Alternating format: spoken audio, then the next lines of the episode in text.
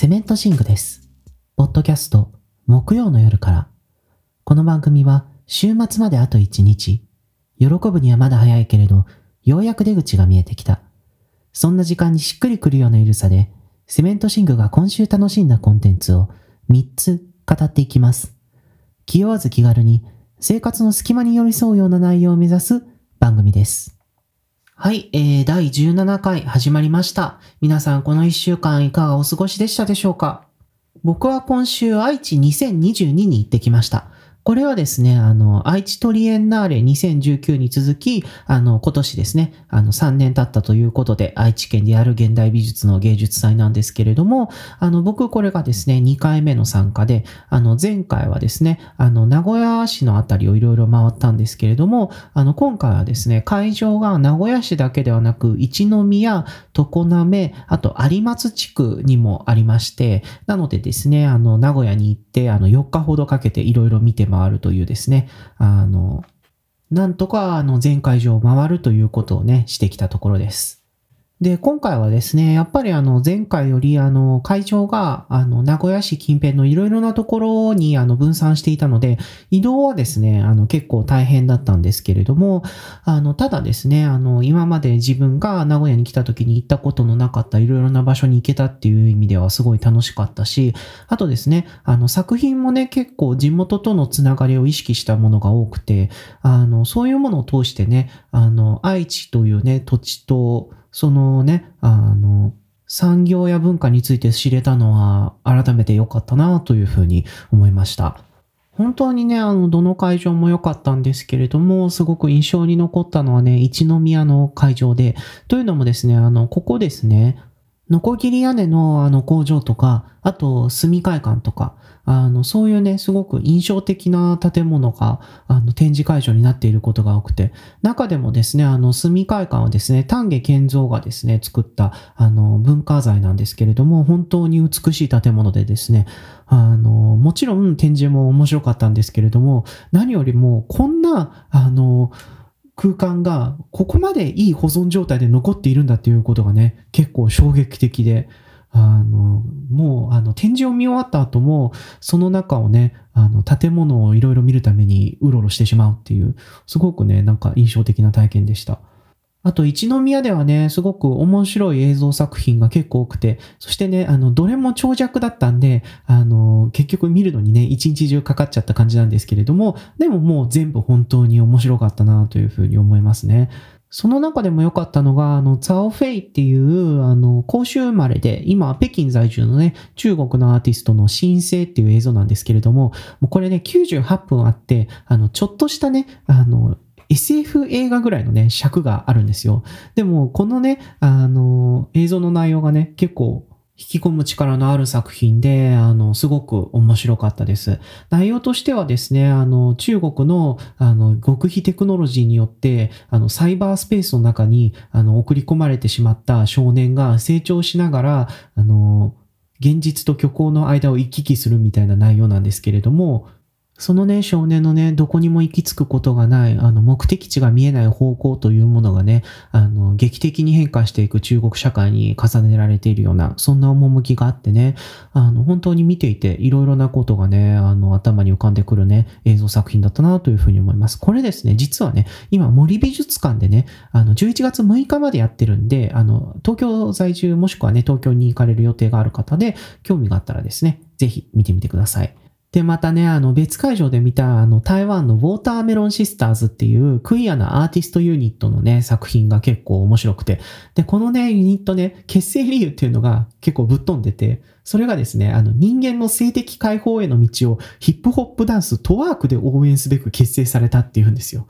トワークでね、人間もっと自由に生きていいみたいな感じでね、あの、クイアを応援しようっていう、そういうことなんですよ。この解説文をあの芸術祭のホームページで見て、あのどういうことって思ったんですけれども、あの実際に見てみたらね、もう本当にその通りでした。偽りなしという感じで。で、これね、あの、作品の展示の仕方が面白くて、というのもですね、あの、どういう作品が展示されてたかっていうと、まず中心になるのは、あの、ウォーターメロンシスターズが登場している、あの、ミュージックビデオなんですよ。このミュージックビデオの中で、ウォーターメロンシスターズが自分たちの目標とかメッセージを歌うわけなんです。で、その映像の後ろには、あの、センサーみたいなものが置かれてて、で、そのセンサーの後ろには、あの、3D モデルのウォーターメロンシスターズがいるんですね。で、あの、そのセンサーの前で、あの、鑑賞者が踊ったり動いたりすると、あの、スクリーンの中の 3D モデルの、あの、ウォーターメロンシスターズも一緒に踊ってくれるっていう。つまりですね、あの、ミュージックビデオに合わせてあなたも踊って自分を解放しなさいみたいなことなんですよ。これがね、面白かったというか、あ、そういう風にして、あの、観客にも能動的に、あの、シスターズのメッセージに参加するよう促してるんだと思ってね、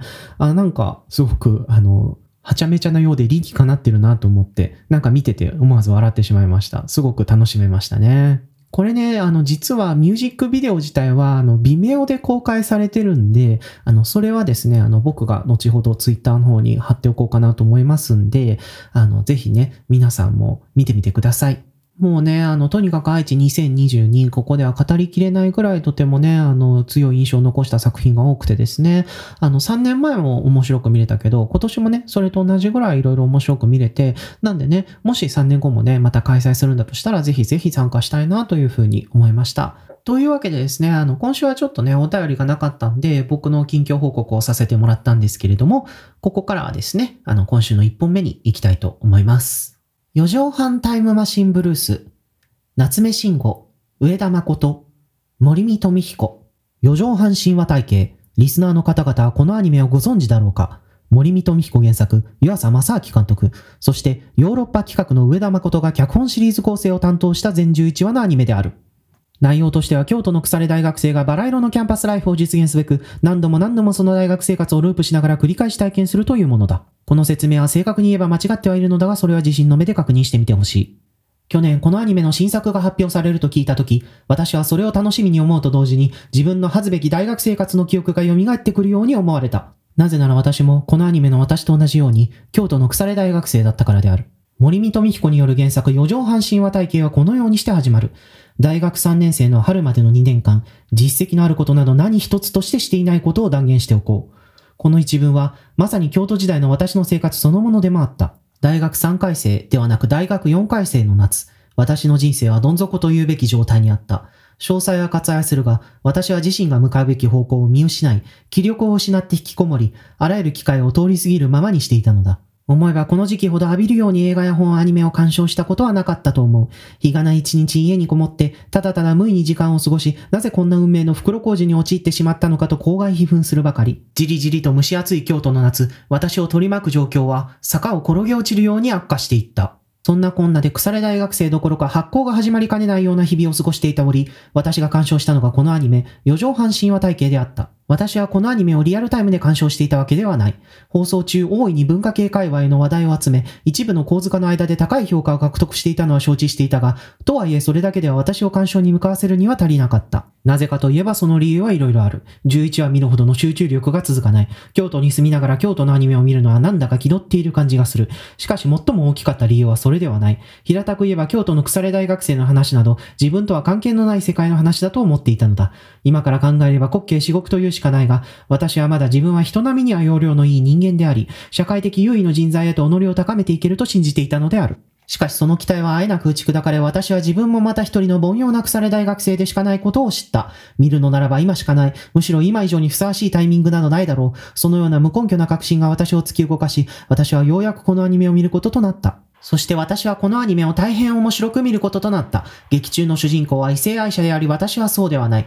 だがしかしその違いは私がこのアニメに深く共感することを妨げなかった。なぜならこのアニメのテーマはもしあの時違った選択をしていたら自分の人生はどうなっていたのだろうという誰もが抱く人生に対するありふれた疑念を解き起こすことにあるからである。もちろんアニメを見たからといって人生が好転するわけでもなければ私を取り巻く状況が変わったわけでもない。だがこのアニメは私の凝り固まった認識を相対化するのには役立った。要するに今の自分の状況を深刻に捉えすぎないようにしようと思えるようになったのである。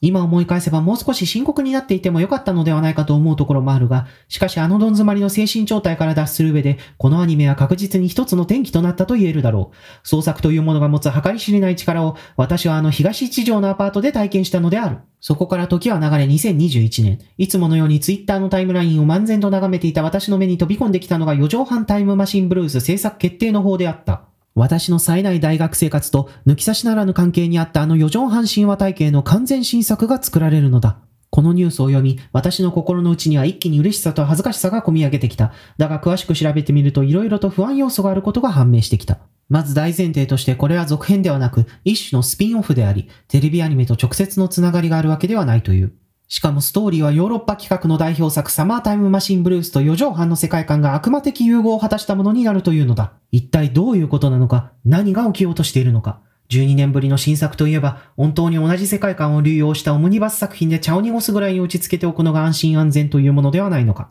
今回ばかりは責任者に訴え出ても良いのではないか。そのような不安がムクムクと頭をもたげ、私は公開するや否や映画館に矢も立てもたまらず駆け込んだ。そして93分の上演時間の後、自分でも驚いたことに、私は晴れやかな気持ちで劇場を出ることになった。四畳半タイムマシンブルースは紛れもない傑作だったからである。結果として言えば私が見る前に抱いていた数々の懸念点は全くの杞憂であった。下鴨優水槽の面々はテレビアニメから変わらない雰囲気を維持しており、主人公の私が冒頭であの虐待もない一人語りを披露するところなど、あまりにも懐かしく、今が2022年であるということが信じられなかったぐらいである。一方でこの作品の私は12年前のテレビアニメと全く同じというわけではない。彼は多少なりとも成長しているのである。それがはっきりとわかるのが私の独白のペースだろう。12年前の前のめりに突っ走っていくような雰囲気は消え、どこか応用とした雰囲気すら漂っている。私の行動それ自体もバカバカしさが減退したというわけではないが、テレビアニメ版と比べると、より他者に対して開けているように感じられる。この変化をどう受け止めるか、これがこの作品を楽しめるかどうかを大きく左右するポイントになることは間違いない。12年前と比べるとくだらない自意識過剰ぶりがおとなしくなってしまったと思う人もいるかもしれない。だが私はこれをとても好ましく受け取った。12年といえば、おぎゃーとこのように生を受けた赤子が小学校を卒業するぐらいの年数である。作り手の視点が変わっても当然であろう。何より私自身、当時そのままのものを出されていたら、恥ずかしくて見通せなかったに違いない。そしてこの映画は、そんな成長した私の日常を締めくくるのにこれ以上ない、とても誠実なエンディングを用意してくれている。制作陣は、タイムマシンという時間に関わるギミックをうまく使いながら、私のモラトリアムの終わりの予感を描き出すことに成功しているのである。その過程が何とも脱力するようなくだらなさなのが余剰半らしいのだが、しかし、この映画の出す結論は真摯そのものだ。これがこの私にとっては深く響くものであった。私はそれをスクリーンで見ながら、ようやく学生時代の夏に別れを告げられたような気持ちになった。この映画は12年の時の重みをしっかり意識した、とても充実した作品であった。というわけで、えー、リスナーの方々で未見の方がいれば、まあできればテレビアニメ版、そして映画版のですね、サマータイムマシンブルースを見てから見に行くのをお勧めします。まあ、でも、これ単体で見ても十分に面白いんで、あの、3週間限定公開なんですよね、これ。だから、あの、映画館にかかっているうちにね、ぜひ見に行くのをお勧めしたいなと。あとね、ディズニープラスでの鑑賞もね、可能なんで、劇場に行くのが難しいっていう人にはね、それをお伝えしておこうかなと思います。以上をもって4畳半サマータイムマシンブルースの感想とさせてもらいたいなというふうに思います。本当にね、面白くて楽しい鑑賞体験でした。えー、制作陣に改めて感謝というね、気持ちです。それでは今日の2本目いきたいと思います。ベルリン上の空、加山哲。えー、この漫画はですね、あの、漫画家、イラストレーター、ゲームクリエイターなど、あの、いろいろ活躍されているですね、加山哲さんが、あの、出されている、あの、全3巻の漫画です。えー、今のところですね、ベルリン上の空、ベルリン上の空、ウンターグルンド、そしてベルリン上の空、ランゲシュランゲと出ておりまして、この3巻でですね、完結しております。内容としてはですね、あの、加山哲さん、この漫画の作者の方はですね、あの、日本からベルリンに移住されているんですけれども、そのね、ベルリンでの生活というものがすごく大きなテーマになっている本です。で、生活っていうのは、あの、もちろんね、あの、日々、あの、お金を払って、なんとか、あの、生活を回していって、みたいな、そういうね、こともね、指すんですけれども、あの、それ以外にもね、あの、毎日いろんな人と会う中で考えたことだったり、あの、社会運動とかにね、参加する中で考えた社会と人間との関わりについてのことだったりね、そういうね、いろいろ、あの、自分のね、考えることとか気持ちの揺れ動きとかにね、一つ一つ丁寧に向き合って、で、それを積み上げるようにね、描いていて、それがあの結果としてベルリンでの生活の様子みたいになっているみたいなね、そういう本かなというふうにね、思いますね。ただね、これ作者のベルリンでの生活を元にしているとは言っても、あの、全部が全部ね、実話というわけではなくて、あの、適宜ね、フィクションを交えながらね、あの、虚実入り混じった感じでですね、あの、構成されているので、まあ、の、実体験を元にした創作というふうにね、考えるといいんじゃないかなと思います。で、まあ、この本の内容なんですけれども、あの、内容としてはですね、あの、作者、この本では主人公ですけれども、がね、あの、ベルリンでもう本当に普通に暮らしている中で考えたこととか感じたことっていうのをね、あの、エッセイのようにね、あの、書いていくっていうね、もうね、本当にあの、それだけといえばそれだけなんですね。ただね、これがもう本当に面白くて、なんでなんだろうって思った時、まず第一にね、やっぱりこの舞台となるベルリンっていうところのね、場が持つ力っていうのが大きいのかなっていうふうに思いますね。というのもね、やっぱりね、あの、ベルリンっていう街は、あの、この漫画の中ではいろいろな花だったり、ネズミだったり、あの、猫だったりね、あの、そういうね、キャラ化された形で提示されるんですけど、本当にいろいろなね、バックグラウンドを持った多様な人がね、住んでるんですよ。でね、あの、そういうね、あの、多様な人がたくさん住んでいるところで、あの、生活をやっていくっていうのは、あの、本当にね、自分とは全く違うバックグラウンドの人と交流しながら、お互い譲り合って生きていかなきゃいけないっていうことで、そうやって、あの、互いのね、存在を許容しながら、自分たちの生活をより良くしていくにはどうすればいいのかっていう問いがね、あの、この本を読んでるとね、何度も出てくるんですよね。そういうね、あの、普通に生きてて、やっぱりそういう問いを考えざるを得ないっていうのは、やっぱりそのベルリンっていう街のね、持つ力なんだろうなというふうに読んでいて思うし、ただ、同時に、あの、いろんな人と一緒に生きていかなければいけないっていうのは、実はまあ、日本もね、同じだったりするわけなんですよね。だから、これを読んでると、なんか、外国の話ではあるんだけれども、自分の生活にも引きつけて考えられるようなところがあるっていうか。で、作者も、あの、そういうふうにね、あの、誰の生活にとっても共通しているところがあるんじゃないかぐらいの普遍的なところまで、あの、考えを深く掘り下げていくので、なんか読んでいて本当に楽しいというか、作者のね、あの思考のあり方みたいなものをね、追っていって、次はどういうところにたどり着くんだろうっていうところをね、見ているだけでもすごくワクワクするっていうか興味深く読めるなというふうに思いましたね。あと、この漫画で好きだなと思ったのが、あの、出てくるね、キャラクターのデザインですね。というのも、あの、さっき言った通りですね、あの、このね、あの、漫画に出てくるキャラクターって、あの、猫とかね、ネズミとかね、花とか、あの、宇宙人とか、なんかね、もうとにかくね、リアルな人ではなくね、いろいろキャラ化されてね、あの、提示されてるんですよ。で、こういうデザインになっているのには、いろいろ理由があるとは思うんですけれども、まずね、あの、最初に、あの、感じるのは、このデザインになっていることによって、この人はこういう人なんだっていうね、あの、偏見とか、それを持ちづらくなっているっていうのがね、一番大きいんじゃないかなというふうに思いますね。というのも、やっぱり、あの、人って、あの、他者をね、カテゴライズして生きているわけなんで、あの、もし、あの、この漫画に出てくるキャラクターがリアル寄りのデザインだったとしたら、この人ってこういう人なんじゃないかとか思いながらね、読み進めてしまうんじゃないかと思うんですよ。でも、もうそもそもこういう、もう人かどうかもわからないみたいなデザインになっていると、もうね、あの、とりあえず出てくる存在に向き合わざるを得なくなるというか、そういうカテゴリーではなく、目の前の存在を見ようっていうね、メッセージを伝えるためにこういうデザインになってるのかなっていうね、ふうに思いましたね。それが本当に読んでいてとても好ましく感じられましたし、変にね、あの、こういう人だっていう色がつきようがないデザインなんで、あの、すごくストレスフリーに読めたなっていうのがありましたね。で、最後にこの漫画のすごく好きなところって何かなって考えた時に、真っ先にね、あの、思ったのが、他人から影響を受けたり、自分が変わっていくっていうことを受け入れてることだなっていうふうに思いました。本当にね、あの、この漫画では、あの、主人公がいろんな人と交流していくことで、思いがけないような体験をしたりね、あの、他人にあの自分が考えても見なかったような視点に気づかされたりすることが多いんですけれども、このね、主人公はそれに対して反発するんじゃなくて、あの、そういう見方もできるんだなっていうふうに考えて、じゃあ自分はその視点を知った上でどう考えるんだろうっていうことをね、毎回ね、きちんと、あの、咀嚼して自分の考えに落とし込むっていうことをね、やってるんですね。外からの影響に対してカタクナになるんじゃなくて、とにかくあの自分がそれについてどう考えるかっていうことを毎回ちゃんと自分の気持ちに向き合って、それで考えて結論を出すっていう、そのプロセスをめんどくさがったりしないっていうところが、なんかすごくね、人にも社会にも丁寧に向き合っているように思えて、なんかこう、その姿勢にはね、見習いたいところがあるなっていうふうに読んでいて、すごく思いましたね。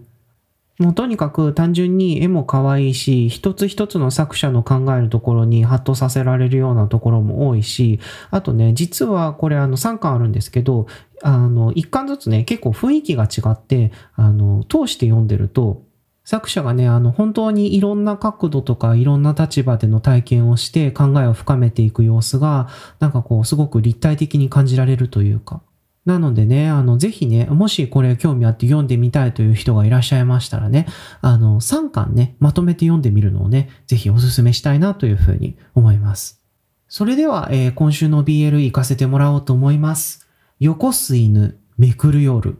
野原愛子。えー、この漫画ですね、あの BL 漫画家の野原愛子さんによる裏社会を舞台にした長編 BL 漫画です。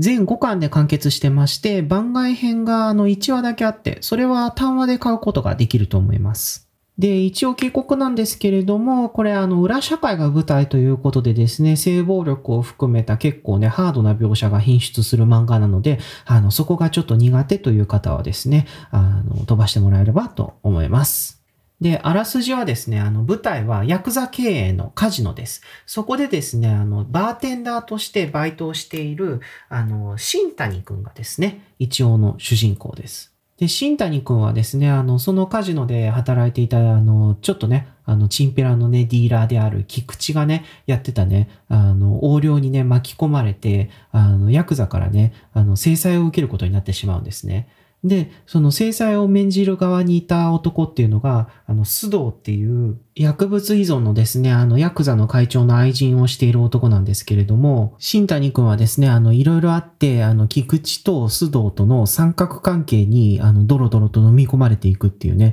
あの、そういう話なんですね。でね、あの、この漫画なんですけれども、あの、野原愛子先生は、あのね、もう一つね、あの、秋山くんっていうシリーズも連載してて、これはね、あの、ちょっとね、可愛らしい漫画なんですけれども、ただ可愛らしい漫画なのに、なんかこう、ちょっと執着する心とか、あの、ほのぐらい欲望とかの描き方に癖があるっていうか、ちょっとね、怖いんですよね。急に、え？みたいな行動を取ったりするキャラが出てくるし。だから、なんかこう、読んでて、可愛いのになんか不穏だなでも可愛いみたいなね、変なね、読み心地があるんですよね。で、その野原愛子先生が、あの、ノワールをやる裏社会ものって言った時、これはちょっとただごとじゃ済まないんじゃないかと思ってね、あの、この一巻が出た時にすぐ読んだんですけど、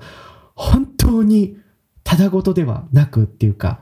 もう、とんでもないことになっちゃってて、もうね、読み始めた時は、これどうするんだろうと思ってしまったというか、あんまりにもドロドロすぎて、どこまで行くんだこの人はって思っちゃったんですよね。もうね、とにかくね、菊池もね、須藤もね、危なっかしいんですよ。読んでてね、あの、二人ともね、あの、新谷に愛されたいっていう点だけではね、一致してるんだけど、でも、その表出の仕方が本当にめちゃくちゃなんで、でも、めちゃくちゃな表出の仕方をするんだけど、それを、あの、説得させられるだけのね、あの、背景もね、野原先生が書き込んでくるんで、もう、あの、この3人が関わってしまったことがもうダメなんだよって思ってしまうんですよね。もうね、そもそもこんなね、危なっかしい二人に関わったら普通の人は逃げるだろうって思うんですけれども、あの、主人公のね、新谷くんはね、かわいそうなやつをほっとけないっていうか、かわいそうなやつ萌えみたいなところがあるんで、あの、関係にね、自らどんどん足を踏み入れて泥沼になっていくっていう。なんでこんな設定を考えついたのみたいなもう本当にね、なんかね、出てくる3人がね、それぞれ嫌な感じで噛み合うっていうね、